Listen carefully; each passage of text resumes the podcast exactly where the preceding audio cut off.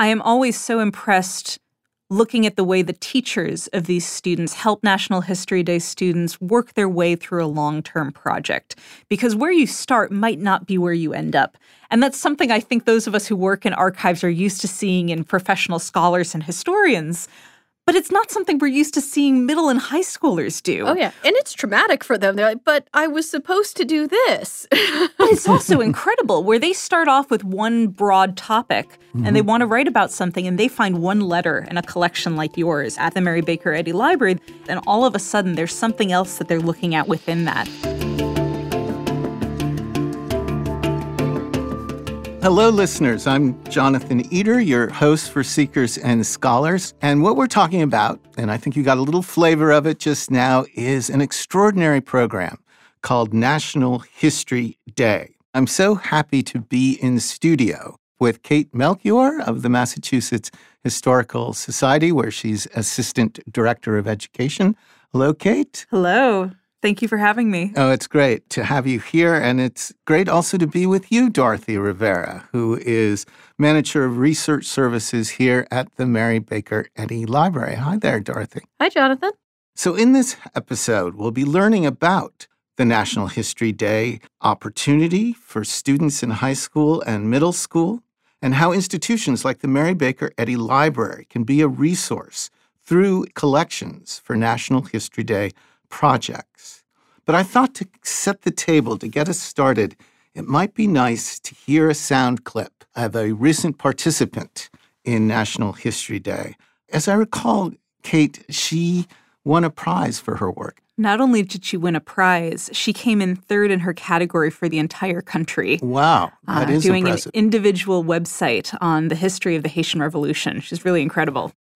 Here's what she has to say about her experience with National History Day, or as she puts it, NHD.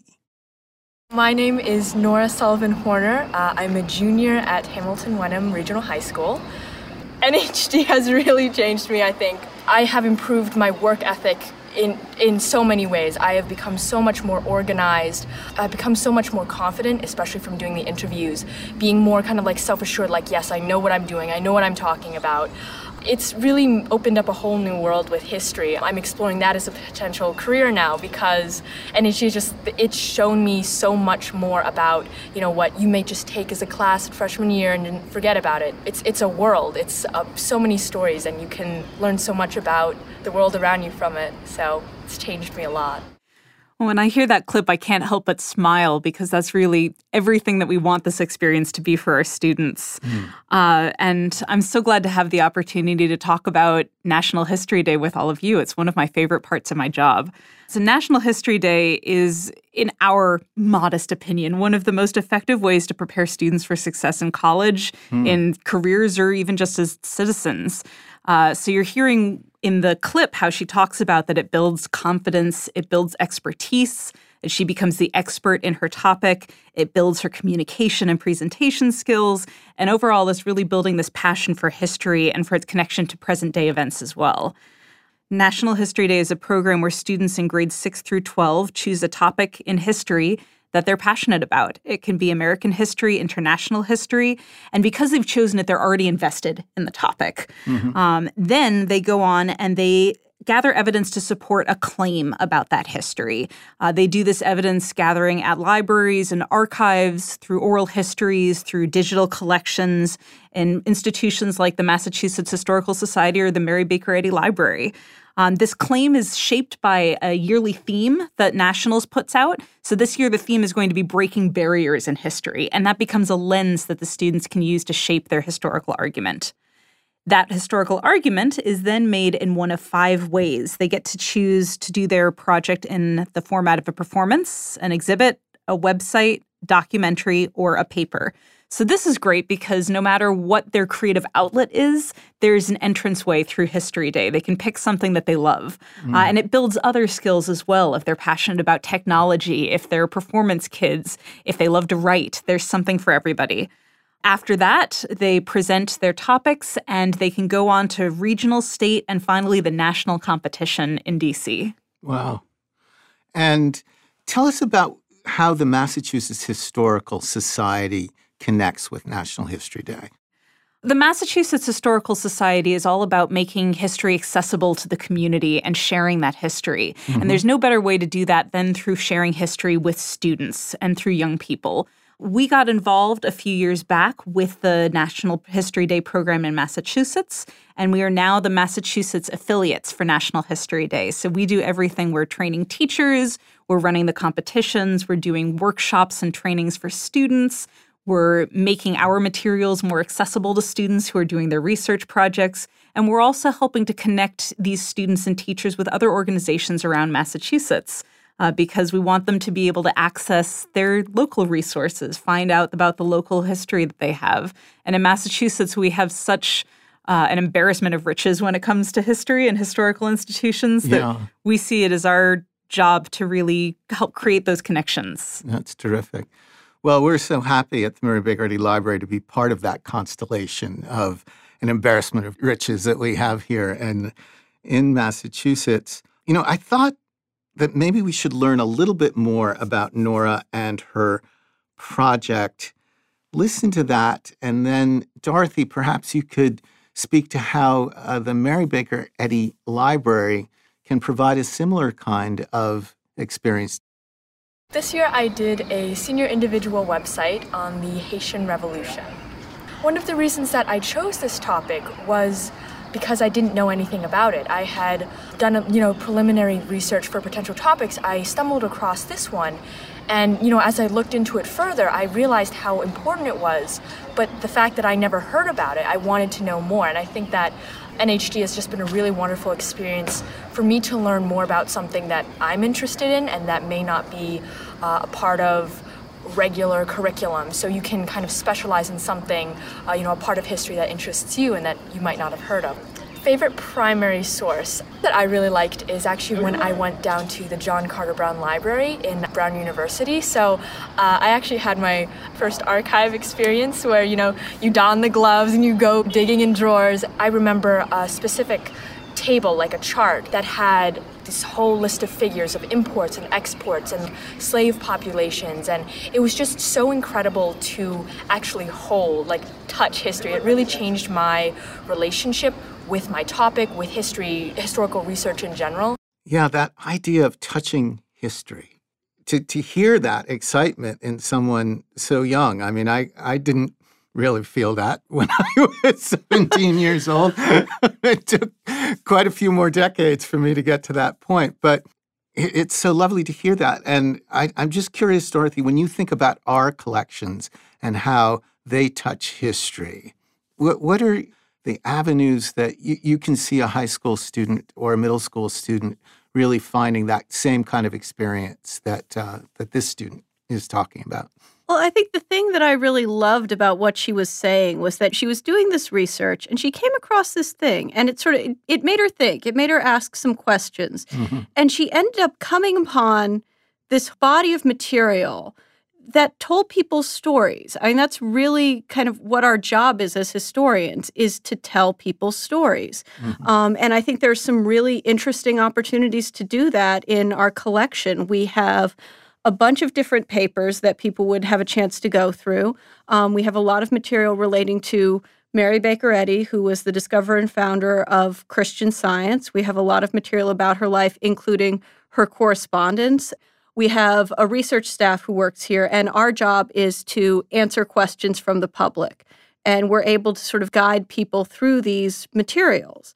So you can access all of Mary Baker Eddy's incoming and outgoing correspondence. So if you're interested in something Mary Baker Eddy may have said about a particular topic, you can go into her correspondence for that. We also have a wonderful set of materials called our reminiscence file. And this is over 800 accounts of people who either knew Mary Baker Eddy for a long time, they interacted with her, and they tell you what it was like to be in her household, to talk to her, to be part of her life. And you end up with these fascinating different perspectives, which I think will be really interesting for students to go through. I think for us at the Mary Baker Eddy Library, one of the things that is important about our charge is the fact that in her time, Mary Baker Eddy was a household name. Everyone in the country knew who Mary Baker Eddy uh, was. They may have had different opinions about her. She was controversial, but she was well known. And 100 plus years later, she has been, to a large extent, forgotten by the general public. There certainly are scholars and people who are interested in, in history for whom she is an important figure. So, something that's been very important for us at the, the Mary Baker Eddy Library is the excitement and sense of purpose of reintroducing her to the world. And so I'd be interested, and I'm hoping that people who are interested in National History Day projects would perhaps feel that same excitement and interest to rediscover this really influential figure in the history of the United States and the world, really. Mary Baker Eddy really did break barriers. I mean, she founded an entire faith tradition. This was not something that people did every day. Forget about women. women were not given the authority to speak on religion in this way, to interpret the Bible. Right. This was a pretty big deal. And on top of that, she founded a publishing society that to this day continues to publish periodicals. She founded a major international newspaper that continues to publish and continues to provide a unique perspective on the world's news. She wrote a book that has been published in multiple languages. And this is something that was unique. And not only did she do those things, through those things, she provided the opportunity for other people to go forward, other men and women who became teachers or lecturers. She gave these people a role in her church, in her publishing society. Looking at the Christian Science Monitor that was founded in the age of the yellow press of Joseph Pulitzer and the New York Daily World, where it was all about sensationalism and selling things, Mary Baker Eddy founded a newspaper that she wanted to tell the truth and to sort of give hope to the world. We have a lot of papers here that talk about the founding of the Monitor, how its work was done. And I think when we talk about the role of news in our society today, that's another great touchstone for National History Day. Mm. One of the things I love about History Day is it's sort of the gift that keeps on giving, right? So you've got kids who are coming out of this passionate about their topic and that they get to be the expert on this topic. So mm. they're going to turn around and there's the opportunity for them to tell other adults like you and me why this is important and why we should know about it. But they're also doing all of this work that gives them critical thinking skills and media literacy. So we think of media literacy as being something that is about current events. But if you're looking at an 18th century newspaper, if you're looking at one of the materials from the Mary Baker Eddy Library, you're going to look in here and say, how is this biased? What are the facts? What's the perspective I'm looking at? Mm-hmm. How does this compare with other newspapers from the same time? What do I know about the author? And it's this great skill that carries over to so many other places. Mm. Coincidentally, you were talking about Joseph Pulitzer. A recent PBS uh, documentary is on, on Joseph Pulitzer, and it's really all about the emergence of modern media and how he was really a pioneer and groundbreaker of uh, modern media. But Mary Baker Eddy experienced both sides of it. I mean, she was the subject of Pulitzer's article. She was the subject of the media as well as the creator of, of media of her own. But she was an example of celebrity journalism, early, late 19th and early 20th century style. And I think it's interesting to look at that and see in what ways that compares to celebrity journalism today. Oh yeah, no, there's there is actually a legitimate comparison I think to be made to paparazzi. and you had reporters yeah. from Pulitzer who were like jumping on the sides of her carriage trying to trying to get a look at her. Yeah. I mean these were these were actual things that were that happened and are comparable to some of the ways that we discuss news media today.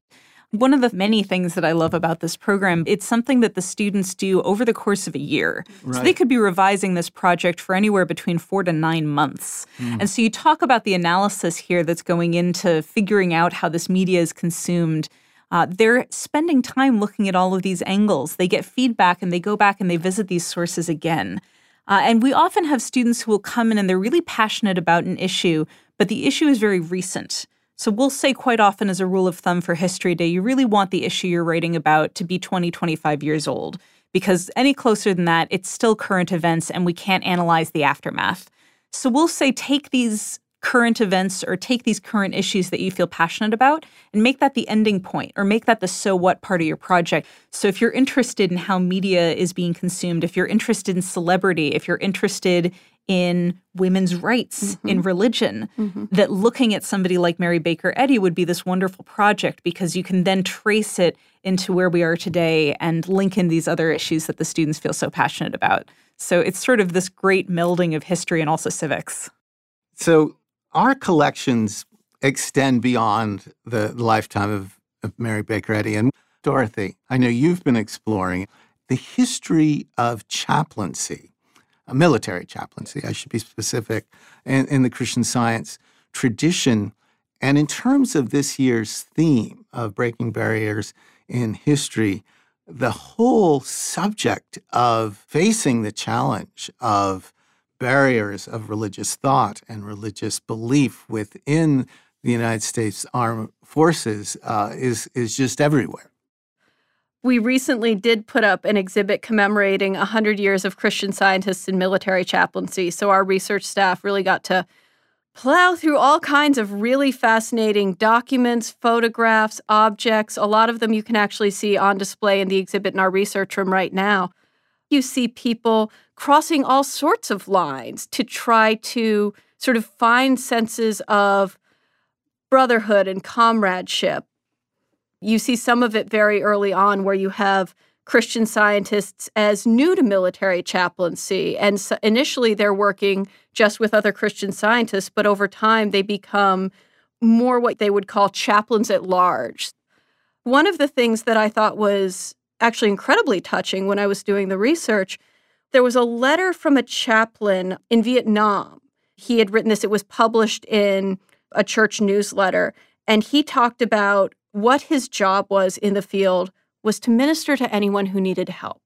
Those were other military personnel, those were civilians, those were members of the Viet Cong. And they Mhm. would sit there and try to give them a sense of human comfort because that was more important to him than whatever barriers had been put up between him and the person in front of him who was struggling, who was suffering. What you're talking about with this chaplaincy is a really fascinating example for a student to dig into because you have these social barriers, for example. Are religions both a means of connecting and also barriers between people? We have legal barriers, the barriers of kind of church and state. Could those also protect people, but then also cause possibly further barriers? You have something like a war, which could mean both physical and social barriers between different nations, different cultures. Uh, and then you have people within those contexts breaking down possibly barriers within one of those cultures themselves on a battlefield. There's a lot of really rich things to to explore within that, and I think the idea of looking at religion through a historical lens with students could offer a great deal. Hmm. One of the things that I think is marvelous about these projects is that you might start off with one topic mm-hmm. and then realize that you have sources for that topic in places that you never even realized mm-hmm. were out there. So eh, there might be a student who's really interested in doing Mary Baker Eddy's story, but as you mentioned before, there might be a lot of students who haven't heard of her, but say they're looking at Vietnam. Mm-hmm. And sure enough, there's something in their own backyard that they can access that has, you know, personal accounts of what took place there. And then in doing so and coming to the Mary Baker Eddy Library, they become aware that there are all of these resources out there that they hadn't known about. So, Kate, how can people learn a bit more about National History Day? The easiest way to learn about National History Day in Massachusetts is to go to our website, masshistoryday.com. It has information about where to start if you're doing research, has resources for teachers, uh, information about the competitions, and other ways that you can get involved, including, and I'll put in a plug for this, if any of you out there want to be a judge, we would love to have you come and join us and check out all of these amazing projects. If you're interested in learning more, you can also get in touch with me at education at masshist.org, M A S S H I S T. And I'd love to hear from you if you are a student and looking for help for a project, if you are a teacher who's interested in getting your students involved with National History Day, or if you're an administrator as a school, we'd love to help with offering trainings or resources. If you're an institution out there who'd like to do what the Mary Baker Eddy Library is doing and get involved with us, we have a number of ways that we can help connect you with National History Day students in your region. Um, we'd love to do so.